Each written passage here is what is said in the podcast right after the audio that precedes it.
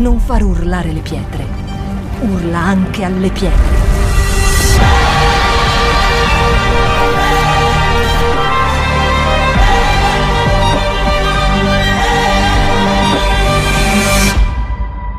Shout 2022.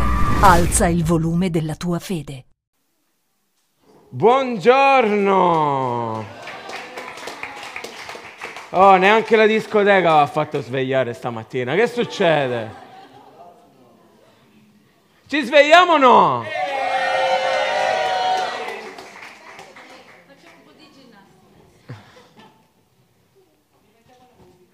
Rimettiamo la musica? Allora, come andiamo? Addormentati? Svegli?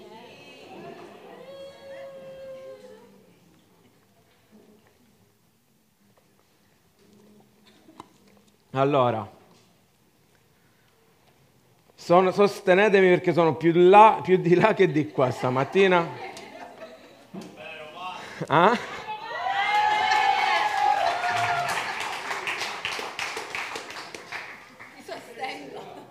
Eh? Che dici? Caso, va bene. Niente. Allora, sì, perché stamattina poi mi sono svegliato con il mal di testa. E, sì, e nausea. Non sono incinto. Questo ve lo posso dire con certezza assoluta. Però me ne sono andato a correre e, e mi era passato. Poi dopo un poco mi è tornato. Quindi aiutatemi perché confido che entro la fine del gospel andrà via completamente. Prima, prima, entro la fine del gospel, sì. E sarò alla grande, ok? Allora, il titolo di- della meditazione, della predica di questa mattina è Non è facile. Non è facile. Non è facile perché, perché non è facile. Perché quello che facciamo non è facile. Perché stare eh, al 100% per Dio in questo mondo così pieno di, di distrazioni, di sollecitazioni dall'esterno, non è facile. Essere pienamente consacrati a Dio non è facile, però è importante. Non è facile, ma non è neanche impossibile. Il fatto che non sia facile non significa che non è che non è, che non è possibile. È molto possibile, ma non è facile. Ce la si può fare. Molto spesso nella nostra vita, quanti di noi, quanti di noi hanno chiesto di più a Dio? Quanti di noi, quanti di voi avete chiesto, avete fatto mai una preghiera, Dio voglio più di te, voglio più della tua presenza, voglio più benedizione, voglio di più, voglio vedere i miracoli, voglio vedere i prodigi, voglio vedere in azione la tua potenza. Quanti hanno fatto mai questa preghiera in vita loro? Io tantissime volte, molto spesso mi sono lamentato con Dio perché volevo di più da Dio, volevo di più della presenza di Dio, perché non volevo una vita mediocre, volevo una vita speciale, volevo la vita con uno spirito straordinario, proprio come quella di Daniele. E proprio anche durante questa settimana di digiuno, durante le preghiere, abbiamo chiesto questo. Abbiamo chiesto una generazione di Daniele, una generazione che vivano una vita straordinaria per poter trasformare dall'interno questa città. Ma per fa- fare questo non è facile. Non è facile. E non lo dico io che non sia facile, lo dice la sua parola. Per, affinché si possa fare, eh, si possa avere il più di Dio, affinché, affinché si, ci possa essere il di più di Dio, serve desiderarlo ardentemente con tutto il cuore. E non basta desiderarlo con le intenzioni, bisogna dimostrarlo anche con le azioni. Il di più di Dio non viene dato da Dio per essere messo in un cassetto, per essere accantonato. Il di più di Dio viene dato da Dio per dare gloria a Dio e perché la sua gloria, la sua potenza, la sua maestà si manifesti in questa vita. Se il di più di Dio fosse dato a tutti, e io credo che Dio vor, vor, vor, vorrebbe darlo a tutti, probabilmente questo di più di Dio sarebbe manifesto, sarebbe manifesto in chi ha a che fare con noi, sarebbe manifesto nella città. Chiunque entrerebbe a contatto di noi, con noi vedrebbe il di più di Dio manifestato. Viceversa, se questo di più di Dio non è manifestato, noi diventiamo delle persone normali, salvati per grazia, però delle persone normali, mescolati, mescolati nel mondo. Non c'è nessuna differenza tra un salvato per grazia che non manifesta un qualcosa di diverso rispetto a magari un non salvato che però è una brava persona, è una brava persona, una persona educata, gentile, è una persona che vive civilmente, una persona che è una brava persona. Le differenze non sono visibili, la differenza si vede quando è manifestato nella nostra vita il più di Dio che abbiamo chiesto tante volte nelle nostre preghiere. C'è un personaggio che mi ha moltissimo ispirato nella parola di Dio. Ce ne sono tanti personaggi che, che, che, che sono la mia ispirazione, ma questo personaggio mi ha ispirato tantissimo in questo tempo e sto parlando di Eliseo. Eliseo chi era? Era un discepolo di Elia, ma prima di essere un discepolo di Elia, chi era Eliseo? Chi si ricorda chi era Eliseo prima di diventare un discepolo di Elia? Brava Patrizia, ha studiato. Patrizia è una che studia. Eliseo era una persona normale. Eliseo era il figlio di Safat. Leggiamolo in Primo Re, capitolo 19, versetti dal 19 al 21. Elia partì di là e trovò Eliseo, figlio di Safat, il quale arava con dodici paia di buoi davanti a sé, ed egli stesso guidava il dodicesimo paio. Elia si avvicinò a lui e gli gettò addosso il suo mantello. Che cosa vuol dire questa cosa? Patrizia lo sa sicuro. Patrizia lo sa sicuro. Allora, gettare addosso il mantello a quei tempi significava io ti sto dando il mio ministero. Il mantello rappresenta il ministero, rappresenta la posizione. Tu sei un profeta, ti sto dando la posizione di profeta. Il ministero è diverso dall'unzione. Il mantello è diverso dall'unzione. Il mantello rappresenta la posizione ed è un qualcosa di stabile. Tu sei un profeta col mantello da profeta e sei profeta, punto. L'unzione è un qualcosa che invece è temporaneo, è dato dal cielo per scompiere una cosa specifica in un determinato momento. Ad esempio, quando noi andiamo ad evangelizzare, molto spesso noi chiediamo a Dio di darci unzione, ok? Chiediamo unzione per fare quello ed è una cosa temporanea. Sarebbe fa- favoloso, meraviglioso vivere nell'unzione e nella gloria di Dio, ma dovremmo essere 24 ore su 24 connessi a Lui e, e, e, combaciare, combaciare con lo Spirito Santo. E sappiamo che anche questo non è esattamente semplicissimo. Quindi che cosa fece Elia? Elia prima di eh, terminare il suo ministero, vi ricordate? Quando era sul monte Oreb, era depresso, era scappato, si era rifugiato in quella spelonca e eh, dopodiché Dio si è manifestato, si è manifestato con un sussurro e ha detto ok, hai fatto tutto quello che dovevi, adesso ti restano soltanto tre cose da fare. Doveva ungere Azael come re di Siria, doveva ungere Jeo come re di Israele e doveva ungere Eliseo come profeta al suo posto, ok? Quindi cosa fa Elia? Dopo che va via dal monte, dopo che scende dal monte, va a cercare subito Eliseo. E, Eliseo, e quando vede Eliseo, che era una persona benestante, figlio di tale Safat, che svolgeva il suo servizio, il suo servizio secolare, gli getta addosso il suo mantello. Gli getta addosso il suo mantello per dire ok, adesso sei stato scelto, è la tua chiamata, tu sei il prossimo profeta.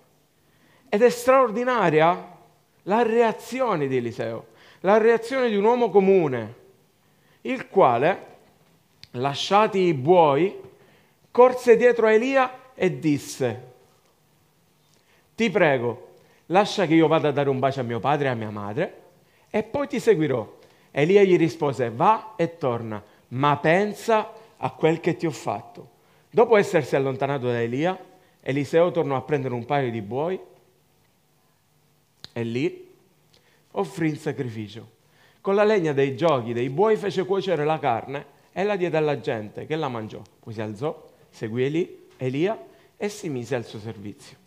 Io trovo straordinaria la reazione di Eliseo, perché nel momento in cui riceve la chiamata, riceve il mantello da parte di Elia, lui lascia tutto, abbandona tutto, abbandona le sue ricchezze, abbandona ogni cosa e si concentra al 100% su quella che era stata la sua chiamata. Lui accoglie con entusiasmo la chiamata di Dio. E già questo è un qualcosa che ci dovrebbe far riflettere perché tante volte noi ci approcciamo al servizio, tante volte ci approcciamo alle cose di Dio da fare lamentandoci.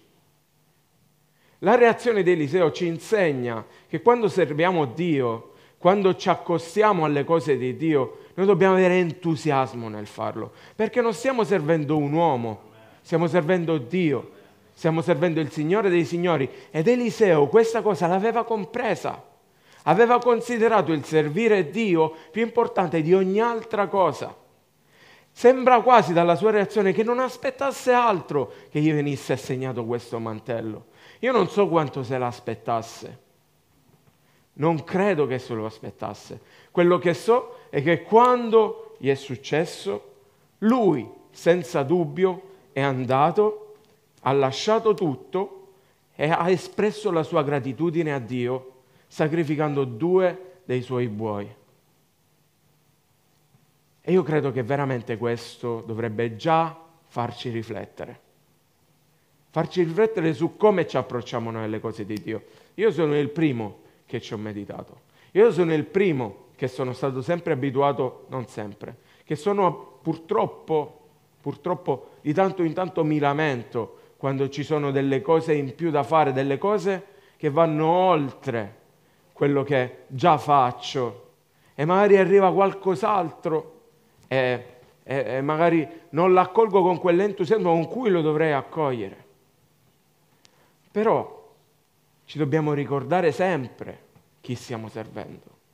Ci dobbiamo ricordare sempre che chi serviamo noi è Dio, è Dio, prima ancora dell'uomo. Anche perché se ci mettiamo con la mentalità che stiamo servendo l'uomo, noi resteremo presto delusi. Perché? Perché non sappiamo esprimere riconoscenza.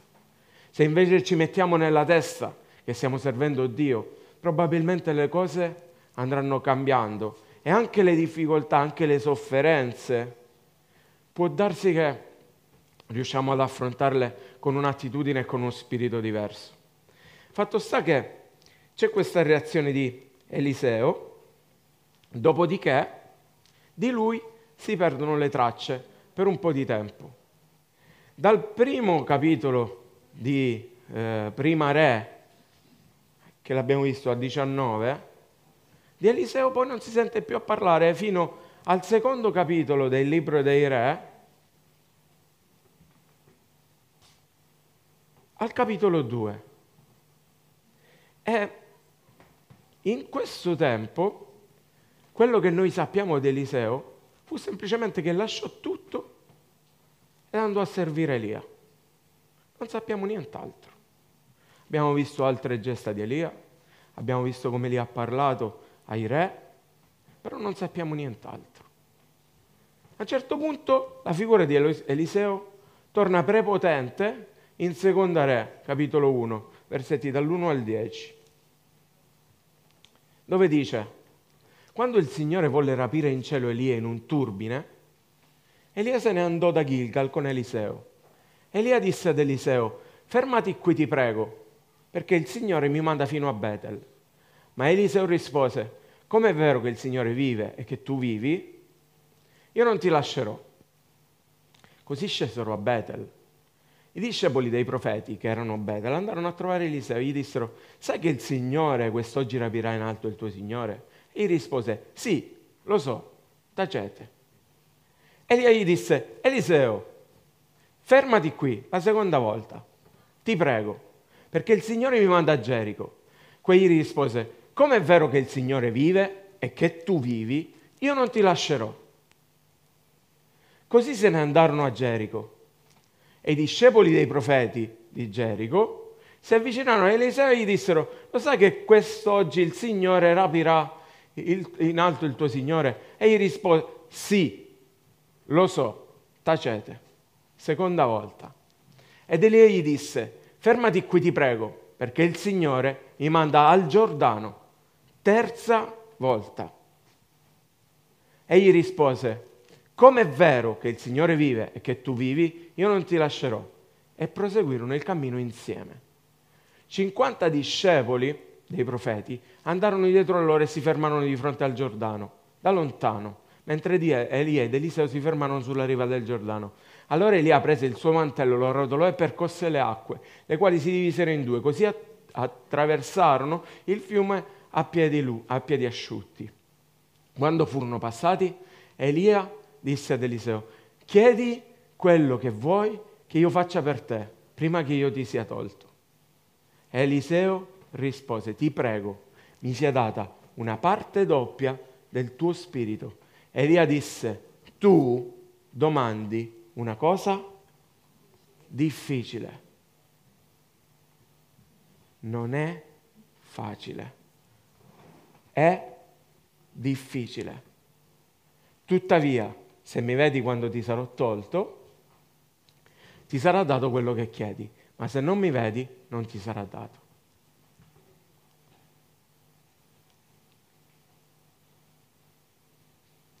Trovo straordinario il fatto che dopo tutto quel tempo in cui Eliseo fu chiamato da Elia e di cui non si seppe più niente, presumibilmente andò a servire Elia, a un certo punto Elia seppe che Eliseo, che, che sarebbe stato rapito.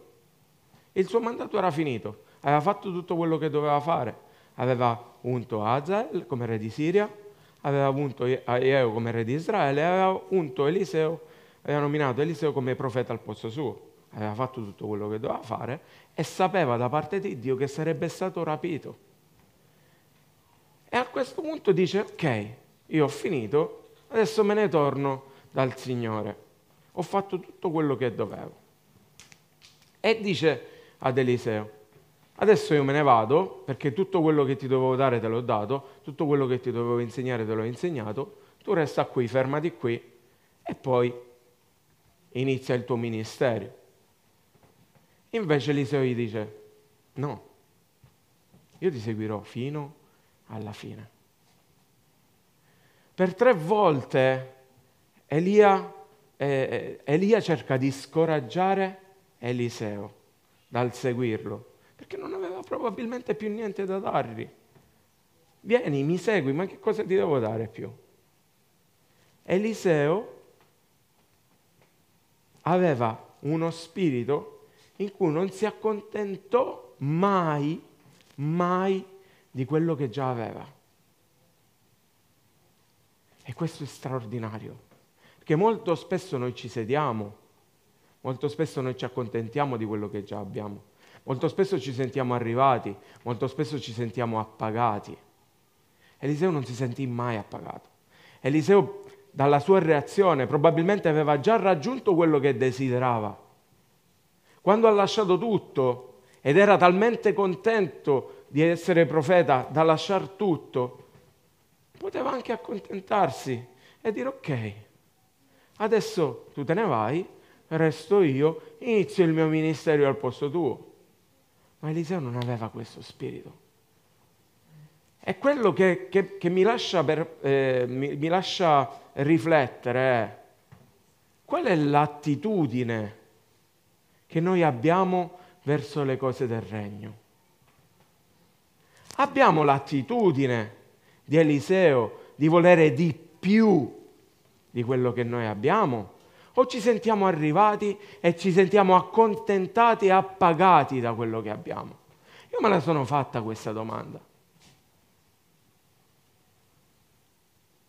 mi sento a posto, sono arrivato, faccio quello che faccio con grandi sacrifici, con grandi difficoltà, ma mi basta. Mi basta. È una domanda che faccio a tutti noi. Ci basta quello che abbiamo da parte di Dio? Non c'è bisogno che rispondiamo, però dentro di noi facciamoci questa domanda c'è sufficiente? E se non c'è sufficiente, di concreto, a parte lamentarci, che cosa stiamo facendo? Cos'è che facciamo per avere di più da parte di Dio? Cos'è che facciamo per manifestare la presenza di Dio? Cos'è che facciamo per brillare in mezzo alle tenebre? Eliseo fece qualcosa. Eliseo non si schiodò da Elia fino a quando Elia non se ne andò. Restò lì, nonostante i profeti provassero a scoraggiarlo, nonostante il suo stesso mentere provasse a scoraggiarlo in ogni modo, lui restò lì, attaccato. Si attaccò qui e non se ne andò mai, non si fece scoraggiare. Perché? Perché davanti agli occhi aveva un obiettivo. E quello che noi dobbiamo pensare prima di ogni altra cosa è che noi dobbiamo avere chiare le scelte della nostra vita. Che cosa vogliamo ottenere nella, vostra, nella nostra vita? Chi vogliamo essere nella nostra vita? Perché noi saremo, saremo quello che vogliamo essere. Se noi vogliamo essere dei ministri di Dio, e lo vogliamo essere con tutto il cuore, noi faremo di tutto per essere dei ministri di Dio. E consideriamo essere ministri di Dio prioritario rispetto ad ogni altra cosa. Sto facendo una predica come se stessi parlando a dei ministri. Perché io considero che chiunque, chiunque ha lo Spirito di Dio abbia il potenziale per fare cose straordinarie. Chiunque. Non c'è un pastore, non c'è un ministro più alto di un altro. Di un altro. Chiunque ha lo Spirito di Dio ha il potenziale di fare cose straordinarie in questa vita. Chiunque. Chiunque. Però che cosa stiamo scegliendo? Perché Dio non dà, dà i suoi doni, lo Spirito Santo dice la parola di Dio che dà i suoi doni come vuole. Ma perché dovrebbe fare distinzione tra Ilenia e Noemi, Domi e Angela? Perché dovrebbe fare distinzione? Per caso Dio ha figli preferiti? Io non credo che Dio abbia figli preferiti, anzi non ha figli preferiti. Gesù è morto per il peggiore dei criminali, Gesù è, è morto per il peggiore dei malfattori, non ha figli preferiti. Non è perché siamo più belli o meno belli che Dio ci sceglie. Dio ci sceglie in base a quella che è la nostra disponibilità, la nostra attitudine di cuore. A un certo punto, a un certo punto, Elia sparì in cielo. Anzi, Eliseo, prima che questo avvenisse, chiese a Elia, ok, io non mi accontento di quello che ho, io non mi accontento di essere un profeta. Io voglio fare il doppio di quello che hai fatto tu. Io voglio il doppio del tuo spirito. Io voglio il doppio della tua unzione. Io non sono eh, contento, io non mi accontento, a me non mi basta. Io voglio fare la differenza. Scelta chiara. Scelta chiara corroborata dalle azioni. Scelta chiara corroborata dai fatti. Non si è mai schiodato. E quando ha fatto questa richiesta, Elia gli ha detto, quello che tu chiedi non è facile. Quello che tu chiedi è difficile. Perché gli rispose così? Lo siete mai chiesti?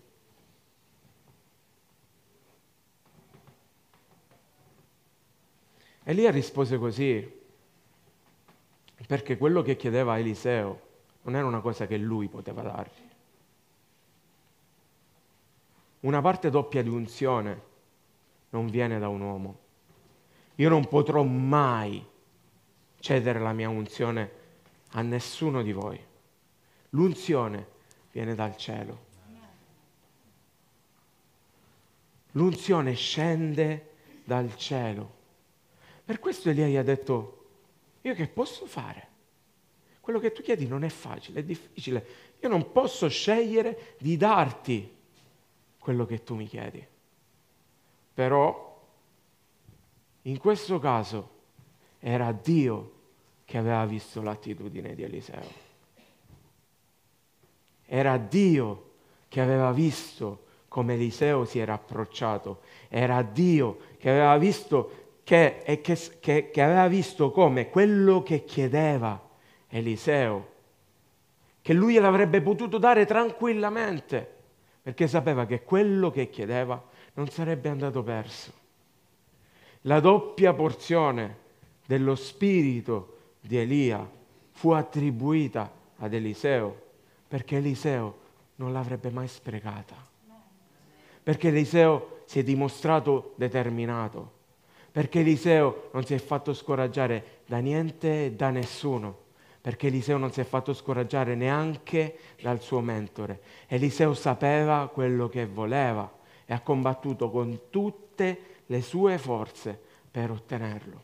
È Dio che è fedele, è Dio che è fedele ha visto tutto questo, perché Dio vede l'attitudine con cui ci approcciamo alle cose. Dio vede se realmente nel nostro cuore abbiamo scelto di seguirlo Dio vede se nel nostro cuore realmente abbiamo deciso di consacrare la nostra vita o abbiamo fatto soltanto delle scelte emotive legate a un momento, a una, porta- a una particolare situazione della nostra vita. Dio lo vede e sapete da, da, da, da come lo vede, a parte che conosce ogni cosa. Ma quando c'è questo, si vede, si vede si vede dalla, for- dalla voglia con cui ci si approccia alle cose di Dio.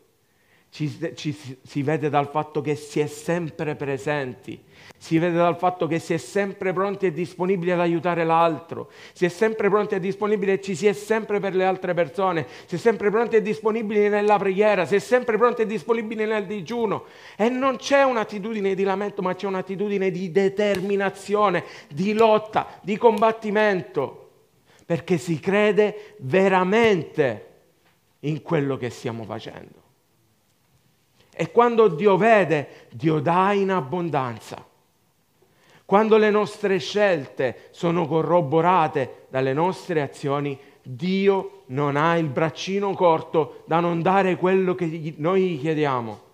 Se noi vogliamo di più e non abbiamo mai visto il di più nella nostra vita, probabilmente è perché non abbiamo mai dimostrato con i nostri fatti, con le nostre azioni di volerlo questo di più, con, no- con la nostra consacrazione.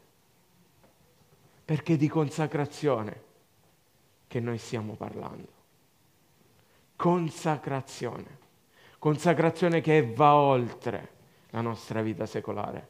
Consacrazione che va oltre la mancanza di lavoro. Consacrazione che va oltre i problemi di salute, consacrazione che va oltre tutti i pensieri, le problematiche, tutto quello che succede a noi, attorno a noi, va oltre.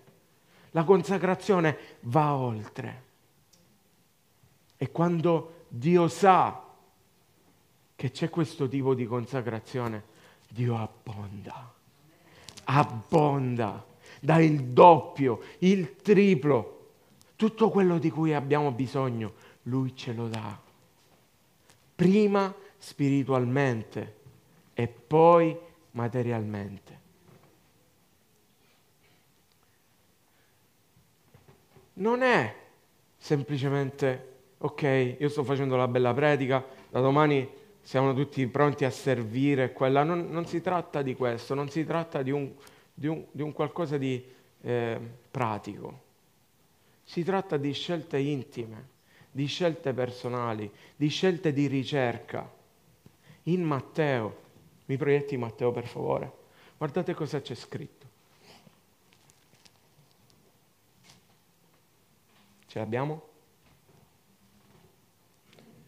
Il regno dei cieli è anche simile a un mercante che va in cerca di belle perle. È trovata una perla di gran valore, se n'è andato, ha venduto tutto, non gli interessa più niente di quello che succede attorno a lui, non gli interessa nient'altro di quello che succede attorno a lui. Ha venduto tutto quello che aveva e l'ha comperata.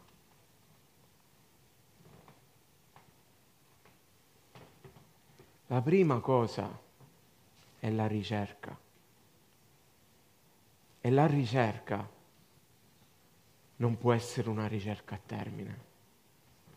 La ricerca, se noi veramente vogliamo il di più di Dio, deve essere una ricerca fino a quando non l'abbiamo trovata.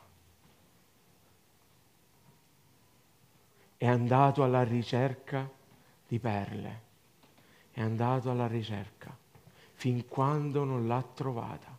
E quando l'ha trovata ha lasciato tutto il resto, tutto spazzatura, non serve nient'altro. Quello che, che, è per Dio, quello che è il regno di Dio, tutto quello che riguarda il regno di Dio mi basta.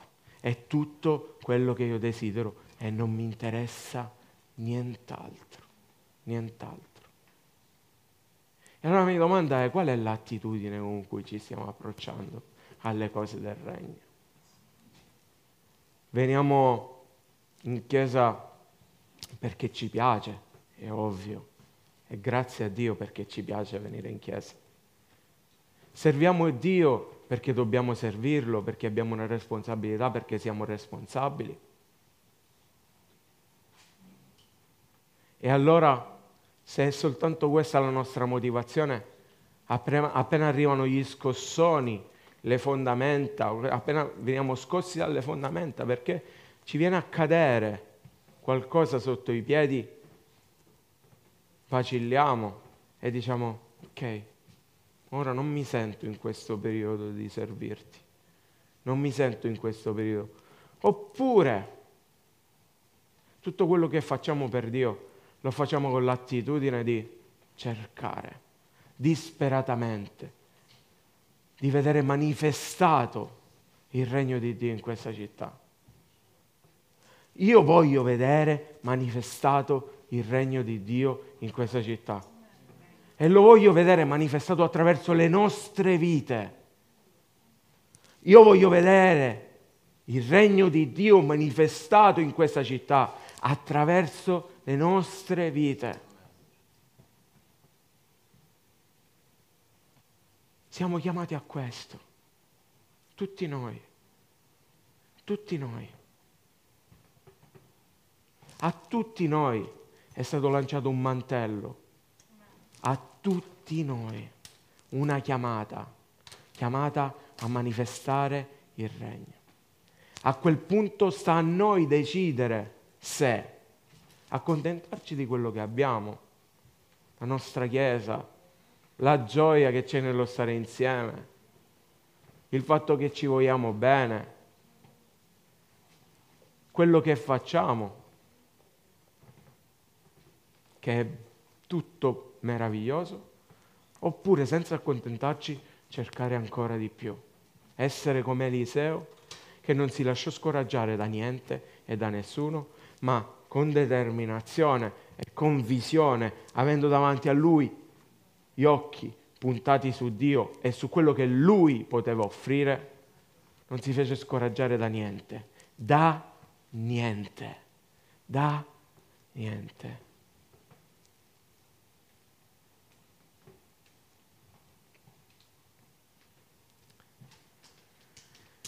Io non ho tantissimo altro da aggiungere, quello che ho ricevuto è, è stato questo.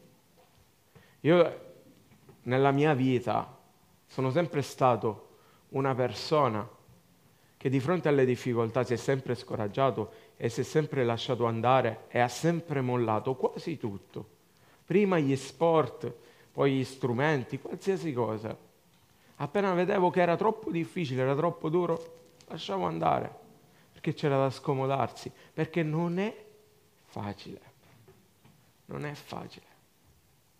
Però Dio questa, nella mia vita, da quando ho avuto la grazia di conoscerlo, ha lavorato tanto in me, ha lavorato tanto in questa, nel, nel mio cuore.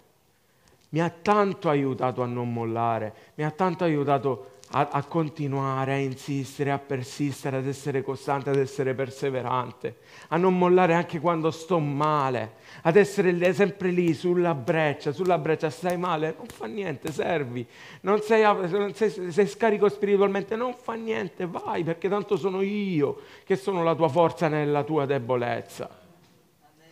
Dio mi ha insegnato tutto questo e mi ha fortificato tantissimo in questo. Non penso di essere arrivato, penso che ci sia molto di più. E vi posso dire una cosa, io questo di più lo voglio vedere. Io voglio il di più nella mia vita. Io voglio il di più di Dio nella mia vita. Io voglio vedere, voglio vedere fino a che punto Dio si spingerà con me. Ma Dio si spingerà con me fino al punto in cui io gli darò la possibilità di spingere attraverso la mia attitudine, attraverso i miei comportamenti, attraverso il mio modo di pensare, di fare, di approcciarmi alle cose di Dio. Io credo fortemente, e la storia di Eliseo in un certo senso ce la insegna, che molto dipende, molto dipende da quello che desideriamo realmente, da quello che desideriamo realmente. E la mia meditazione oggi è, che cosa desideriamo realmente?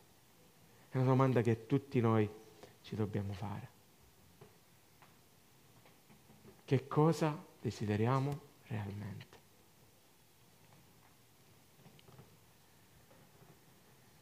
Amen.